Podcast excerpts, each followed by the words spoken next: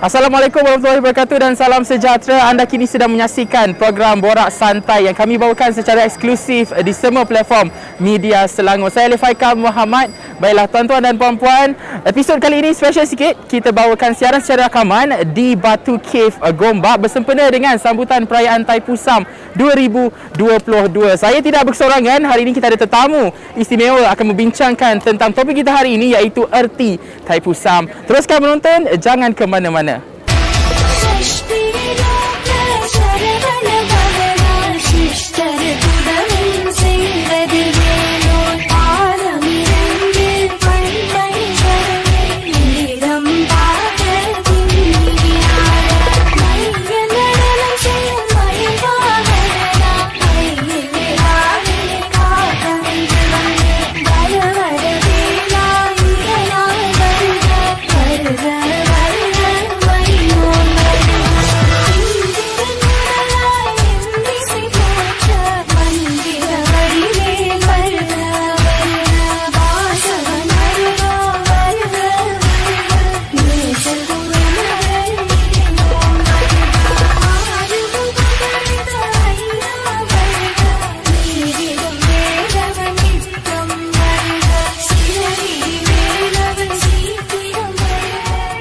Terima kasih kerana setia bersama kami dalam Borak Santai untuk topik kita pada hari ini, erti Taipusam. Seperti mana yang saya cakap pada awal tadi, saya tidak keseorangan.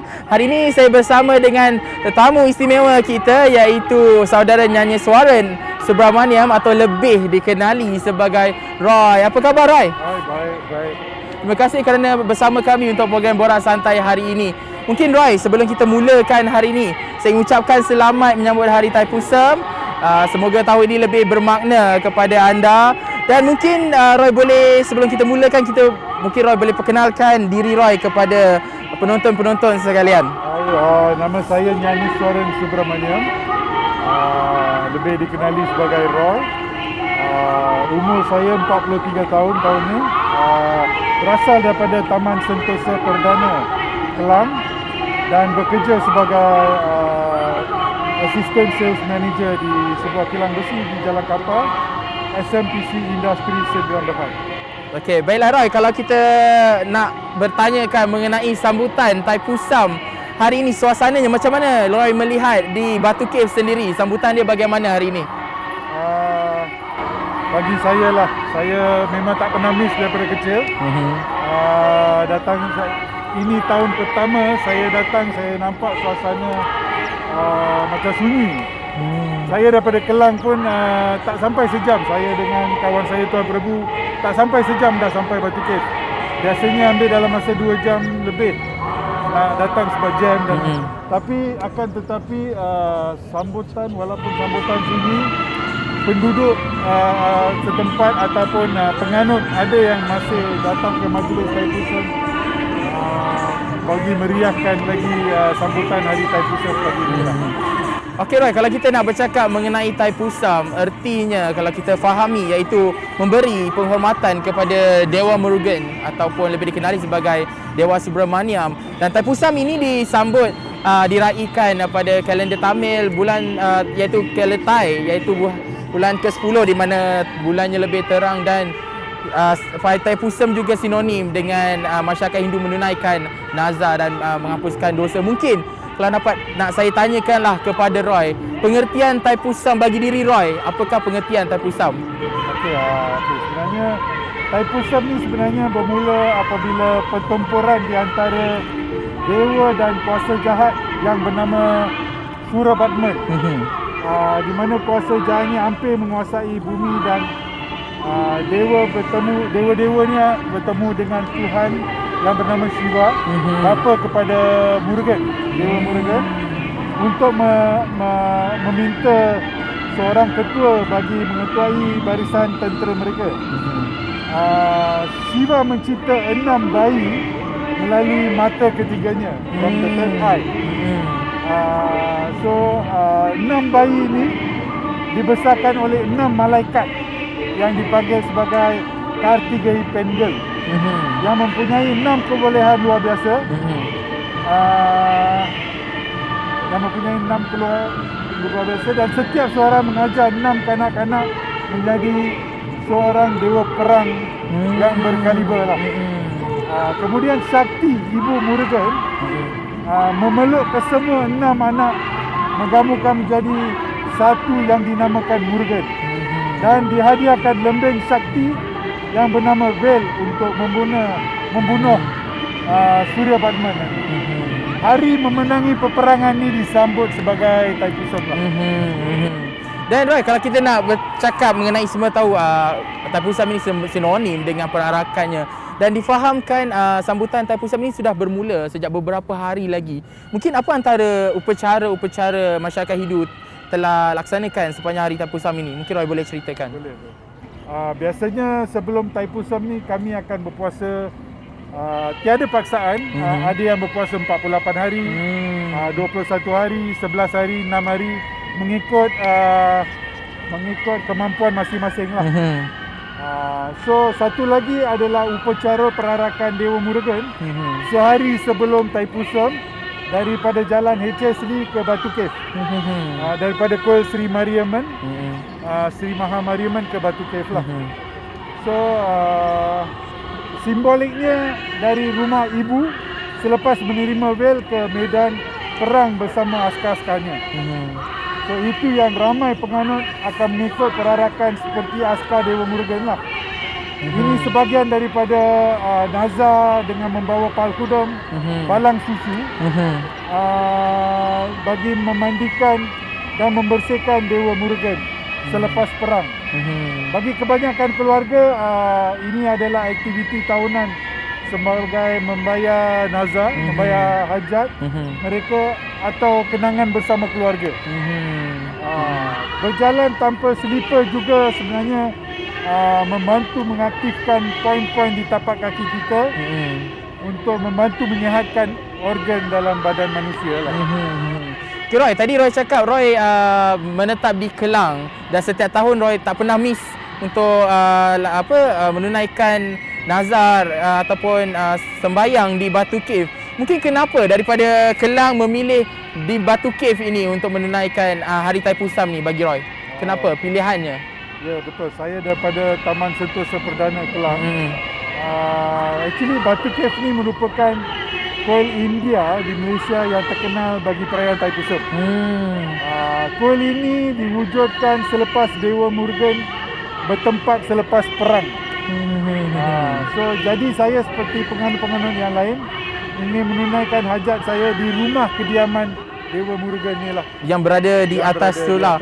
Okey Roy, kalau uh, seseorang atau seseorang masyarakat Hindu itu uh, tidak menunaikan uh, sembahyangnya uh, di Batu Cave ketika Taipusam, adakah mereka boleh menunaikan sembahyang di kuil-kuil lain? Boleh. Boleh. Uh, bukan bukan uh, semestinya mereka datang ke Batu Cave ada setengah ada transport ada yang boleh Mhm. datang sini Mhm. tapi Tuhan ni memang di mana-mana pun kita boleh sembahyang Mhm. walaupun di rumah Mhm. ataupun kuil-kuil berhantaran kita boleh menunaikan hajat Mhm. cuma ini special sikit lah macam Mhm. kediaman dia Mhm. uh, bu- bukan bermaksud Tuhan tak ada di mana-mana Tuhan Mhm. sebenarnya ada di mana-mana Mhm. uh, kita ingat walaupun kita sembahyang kita ingat sahaja Tuhan akan uh, datang menolong it's all depend on your heart lah Hmm. Roy, bercakap mengenai menunaikan nazar, mungkin Roy boleh kongsikan sebab sebentar lagi saya difahamkan Roy akan uh, menunaikan sembahyang dan juga akan uh, membotakkan kepala semua kan. Mungkin apa antara nazar Roy pada tahun ini kalau Roy dapat kongsikan? sebenarnya uh, sejak tahun 1995 uh, ini adalah tahun ke-27 saya menazar membotakkan kepala supaya semua ahli keluarga saya dilindungi dan dikurniakan kesihatan yang baik lah. Mhm. Ini saya rasa ini yang hajat paling simple lah dalam Mhm. masa Taipusam. Mhm. Uh, so begitu juga dengan penganut-penganut yang lain. Mhm. Ia bermula daripada membawa pal kawadi, memikul balang susu uh, dan lama kelamaan ia bertukar menjadi kawadi yang besar, cantik dan bercorak. Mhm. Uh, ada ada suami isteri yang lama tiada anak, mereka berdoa dan bila dah dapat anak uh, mereka pikul anak tersebut uh, Hmm. menggunakan tebu Mhm. sebagai buayan Mhm. dan membawa susu uh, sebagai membayar hajat dan tanda penghargaan kepada Dewa Murugan. Hmm. Kalau Roy boleh kongsikan mungkin uh, selain meminta hajat untuk lebih baik, mungkin apa lagi antara hajat-hajat yang masyarakat Hindu sering uh, menghajatkanlah untuk ketika Taipusam ini? Okay, biasanya uh, uh, actually Pal Kodam ni uh, adalah yang paling yang paling penting lah Mhm. dalam upacara Taipusam. Hmm. So uh, lama kelamaan uh, uh, penganut-penganut ni dia upgrade themselves menjadi kawadi, Hmm. kawadi yang besar, kawadi Mhm. yang cantik, membotakkan kepala Hmm. dan uh, ada setengah orang yang you pernah tak tak tahulah you pernah nampak tu. Dia berjalan berlutut. Hmm. Uh, dia 276 uh, Anak tangga. batang anak tangga Mhm. tu kan. Dia orang berlutut uh, Mhm. mem- membawa balang uh, so uh, dia orang macam mengorbankan Hmm. sesuatu Mhm. uh, menyusahkan dirinya Mhm. untuk datang berjumpa dengan Tuhan. Bukan senang, bukan semua boleh jumpa, Mhm. jumpa Tuhan kan. Hmm. So dia orang uh, ada yang berhajat dan bernazar begitu. Hmm. Roy, uh, kalau nak tanya uh, macam Roy kata tadi ada yang berlutut, ada yang saya difahamkan ada juga yang berguling semua kan. Ya, betul. Adakah uh, uh, setiap uh, langkah itu uh, lain uh, contohnya uh, nazar dia lain dan cara pergi berjalan tu lain juga ke macam mana bukan? Dia actually sebenarnya uh, depends on uh, individu. Hmm. uh, apa hajat dia orang. Uh, mungkin ada yang ber, berfikiran uh, berguling tu uh, lebih susah daripada berlutut. Hmm. Uh, mungkin mereka akan it's actually macam mengorbankan uh, sesuatu Hmm. untuk uh, menerima sesuatu Sesuatu daripada yang- Tuhan lah. Hmm, hmm, hmm. Itu yang disebabkan uh, dia disebabkan sebagai Hmm. hajat mereka mereka uh, mereka mendoakan sesuatu dengan Tuhan Hmm, hmm. uh, dengan uh, apabila benda tu dah berlaku dia membalas balik dengan uh, sesuatu hajat Hmm. yang yang macam susah lah. Faham, faham. Okay, Roy, kalau Roy cakap pada awal tadi uh, sambutan Taipusam pada tahun ini memang sangat berbeza dengan uh, kedatangan yang tak cukup ramai ke Batu Cave ni. Dan uh, pada tahun ini juga kerajaan telah berkata bahawa terdapat SOP, beberapa SOP yang ditetapkan uh, dalam sambutan Taipusam pada tahun ini.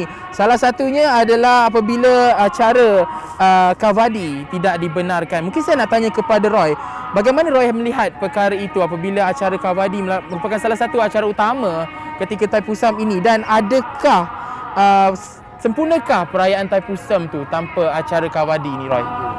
So, soalan yang bagus. Mhm. Uh, kita mesti aku kepada pematuhan SOP uh, niat baik kerajaan Hmm. untuk menjaga rakyat daripada dijangkiti wabak Hmm. COVID-19. Uh, tetapi saya minta pihak kementerian atau persatuan tokom yang bertanggungjawab Hmm. supaya menetapkan uh, SOP ini lebih awal Hmm. supaya tidak mensia-siakan harapan penganut. Actually actu- uh, NGO Tokom ni sudah pasti lebih arif Mhm. uh, mengenai prosedur puasa penganut dan boleh menasihatkan kerajaan Mhm. uh, untuk membual SOP lebih awal. Uh, kesianlah ramai yang uh, dah, dah berpuasa lama 48 hari Hmm. dan ada peniaga-peniaga kecil yang dah melabur besar untuk meniaga di kawasan yang meraihkan Taipusam. Hmm. Uh, benda ni terlalu last minute. Hmm. Okay, dan bagi saya uh, sudah pasti Taipusam tak sempurna lah tanpa kaudi yang cantik berarak dengan gendang. Hmm. Tetapi kita harap pandemik ni berakhir secepat mungkin supaya kita dapat menyambut semua perayaan Hmm. seperti sedia kala lah. Mm-mm. Tadi Roy kata kesian bagi mereka yang telah berpuasa. Maksudnya uh, puasanya akan uh, tidak akan sempurna ke bagaimana Roy kalau tiada acara kabadi? Bagaimana? Betul betul. Uh, Hmm. Sebenarnya mereka berpuasa untuk kawadi untuk mengambil kawadi. Hmm. So uh, bila bila dia dah berpuasa uh, 48 hari uh, dan uh, pengumuman dibuat uh, minggu lepas tak Mhm. salah saya 10 hari bulan. Mhm. Uh, lebih kurang 8 hari lagi untuk Mhm. Taipusam. Mhm. Uh, saya rasa 40 hari berpuasa tu macam uh, membazir. Uh, tetapi ada ada setengah yang continue uh, uh, uh, untuk berpuasa Mhm. dan menjalankan hajat-hajat mereka di di rumah di toko-toko yang berhampiran dengan rumah mereka. Mm-mm. Saya pasti apa-apa saja niat baik yang you Mm-mm. you doakan, you buat Mm-mm. uh, berpuasa dan sebagainya Mm-mm. tak akan uh, sia-sia lah. Mm-mm. Mm-mm. Uh, Mm-mm. apa saja yang kita buat tuan-tuan tak akan sia-sia. Hmm. Dan satu lagi upacara iaitu membawa susu dalam belanga ataupun uh, lebih dikari, dengan, dikenali sebagai pal kodam. Uh, macam mana uh, sebab tahun ni dihadkan hanya 100 uh, masyarakat ataupun masyarakat Hindu 100 peserta sahaja dibenarkan untuk berada di dalam kuil ini. Bagaimana Roy melihat perjalanannya nanti? Uh, perjalanan uh, ialah membawa susu itu uh, dengan had 100 kapasiti sahaja dalam satu masa. Uh, bagi saya had 100 orang tu sepatutnya tak patut dibenarkan lah.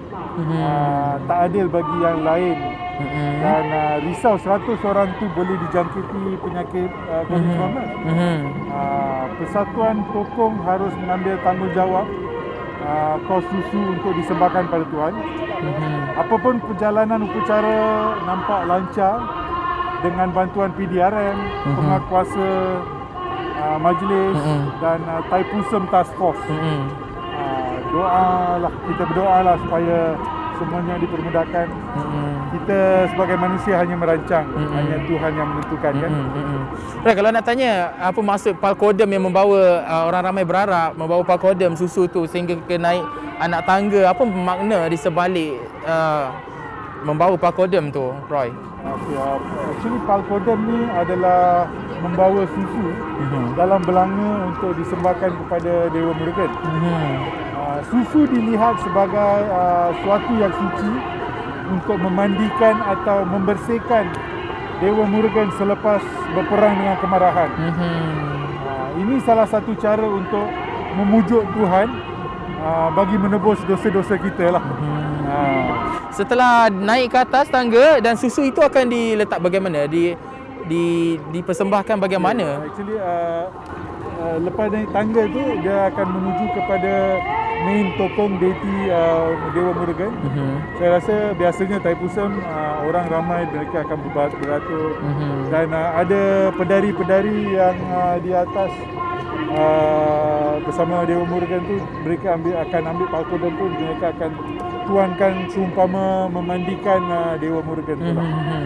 Dan kalau nak tanya berapa minit nak ambil masa untuk naik tangga ni Roy? Kalau mungkin yang pada yang belum berkesempatan untuk menaik ke dalam tokong dalam tu berapa minit kadar Masing-masing lah. masing-masingnya? Macam macam yang fit macam you mungkin boleh naik dalam masa 10-15 minit. Mhm. Yang pancit macam saya Allah setengah jam lebih. Setengah jam. Ah, Mhm. dia dia ikut kemampuan masing-masing. Mhm. Okay, Roy, nak tanya satu lagi mengenai uh, Taipusam ini sinonim uh, dengan upacara yang kalau dulunya sebab kalau sekarang tidak dapat dilaksanakan sebab kerana SOP semua kan tiada upacara kabadi semua. Dulunya uh, sinonim dengan upacara yang dilihat agak ngeri iaitu seperti uh, mencucuk panah besi di badan, uh, tindik lidah atau pipi. Bagaimana uh, daripada kefahaman Roy untuk menyatakan bahawa kesakitan itu diolah uh, kepada uh, menyucikan diri Roy. Okey. Uh, okey, ianya sebenarnya bermula dengan tindih lidah. Hmm. Uh, supaya penganut dapat bercek, tak dapat bercakap Mhm. uh, dan dapat menumpukan konsentrasi menunaikan nazar mereka. Mhm. Uh, lama kelamaan dia macam naik taraf uh, dengan uh, mencucuk badan Hmm. dengan cangkuk dan sebagainya lah. Mhm. Actually berpuasa 48 hari ni adalah proses mencu- mensucikan diri uh, penganut, Mhm. uh, persediaan mental melalui meditasi Mhm. uh, untuk konsentrasi lah Mhm. uh, dan uh, fizikal uh, melembutkan uh, deria seperti lidah, Mhm. uh, kulit Mhm. hanya yang menga- mengikuti proses uh, penyediaan diri ni berjaya tanpa rasa sakit ataupun berdarah. Hmm, maksudnya Bukan senang lah. benda ni. Oh, maksudnya kalau kita dapat lihat dulu waktu mereka melakukan uh, ya cucuk uh, pa- panah di badan semua tu uh, individu yang uh, melakukan benda tu tidak merasa sakit. Uh, sebab ya dia telah menunaikan dia punya nazar dia itu tidak merasa sakit. Mungkin satu lagi Roy kita nak mengena, uh, tanya mengenai uh, veil-veil sebab, sebab kita kedengar setiap kali uh, perarakan Taipusam perkataan yang dilaungkan adalah veil-veil. Mungkin kalau Roy berkongsikan apa maksud veil-veil itu sebenarnya Roy? Okey, uh, veil ni sebenarnya uh, lembing sakti Hmm. seperti uh, yang anda tengok yang dia pegang kat Mhm. tangan tu adalah senjata yang digunakan oleh Dewa Murugan untuk menumpaskan kuasa jahat Surabakman. Hmm. Laungan veil-veil sebenarnya uh, sebagai uh, untuk meraihkan kemenangan uh, Dewa Murugan Mhm. terhadap kuasa jahat ni lah. Hmm. So laungan tu dibawa uh, dilaungkan setiap kali buat perarakan Ya. sehingga ke atas ke Roy. Betul, sampai ke atas. Mhm. Uh, satu lagi sebagai memberi semangat kepada penganut yang mengambil kabadi lah. Hmm. Okey Roy kita nak tanya uh, satu lagi upacara iaitu membotakkan kepala sepertinya lepas ni Roy akan uh, menunaikan nazar dan membotakkan kepala. Apa makna sebenarnya uh, bagi individu yang menunaikan nazar untuk membotakkan kepala? Apa simbolik maknanya itu Roy? Okay, uh, botak. Uh, botak ni sebenarnya bukan semua sanggup membotakkan uh, kepala Hmm. kerana ia berkaitan dengan kecantikan seseorang. Hmm.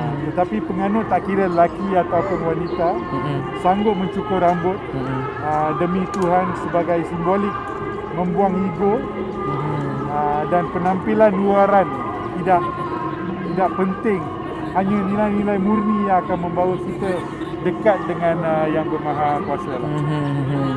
Okey Roy, sebelum kita nak uh, orang kata ke penghujung rancangan ni mungkin uh, saya nak tanya uh, perayaan Taipusam ni disambut sehingga bila Roy sebenarnya? Saya difahamkan bukan hari ini saja, dia berlangsung berapa hari, berapa lama Roy? Okay, uh, actually uh, Taipusam ni uh, dia akan bermula sebenarnya dia sehari je. Hmm. Uh, pada bulan Tai Mm-mm. uh, Pusam Nakshotram dia pada panggil pada bintang uh, yang bernama Pusam Mhm. dia akan menyambut uh, Taipusam ni. Tapi uh, Taipusam ni disebabkan uh, disambut oleh semua uh, kaum India di seluruh dunia. Ya. Mhm. Tapi uh, di Malaysia saya rasa bukan kaum India sajalah. Semua kaum Cina, Melayu, India ada ada uh, penganut daripada luar negara orang putih yang datang ke Malaysia untuk menyambut Taipusam ni. So ia bermula sebenarnya uh, daripada uh, sehari sebelum Taipusam uh, perarakan daripada Batu Cave dan uh, hari kedua Taipusam mereka akan datang uh, menunaikan hajat-hajat mereka dan hari ketiga uh, wa- Dewa Murugan akan keluar daripada Batu Cave menuju kembali ke rumah ibu. So tiga hari lah biasanya. Tapi disebabkan oleh uh, uh, masa dan waktu bekerja ada yang mengambil seminggu lebih awal uh, daripada hari Taipusam dan ada yang mengambil uh, selepas hari Taipusam. Baik Roy, kita sebenarnya dah sampai ke penghujung rancangan uh, Borak Santai uh, kita pada hari ini. Baiklah sebelum kita berpisah, mungkin Roy boleh katakan apa mungkin kata-kata kepada masyarakat di luar sana sempena dengan Hari Taipusam ni Roy. Uh, ucap-ucapan lah. eh. Ha, ucapan Roy. Kami uh, sekeluarga mengucapkan selamat menyambut Hari Taipusam kepada semua rakyat Malaysia. Ia sebenarnya simbolik kebaikan menewaskan kejahatan. Buang yang keruh, ambil yang jernih. Sayangi semua sebagai satu keluarga tanpa perbezaan kaum. Hanya hormat menghormati dan kasih sayang dapat menguasai segala-galanya. Retrieval Muruganika. Haro kara. Roy mungkin uh, terakhir mungkin harapan uh, semoga pandemik ini cepat berlalu agar uh, sambutan Taipusam dapat di, kembali di- diraikan uh, seperti biasa. Mungkin apa harapan Roy? Uh, bukan bukan saja Taipusam saya rasa semua sambutan kita sebagai rakyat Malaysia dengan pelbagai uh, kaum uh, dan masyarakat saya rasa semua miss diorang punya sambutan macam hari raya sambutan raya Cina Christmas Deepawali dan Taipusam uh, dan sudah pasti pada tahun ni uh, Taipusam tak sempurna tanpa kawadi dan uh, palkodam yang disembahkan kepada Tuhan tapi apakan daya uh, kita harap pandemik ni berakhir secepat mungkin lah supaya kita dapat menyambut semua perayaan di Malaysia sebagai satu keluarga di Malaysia.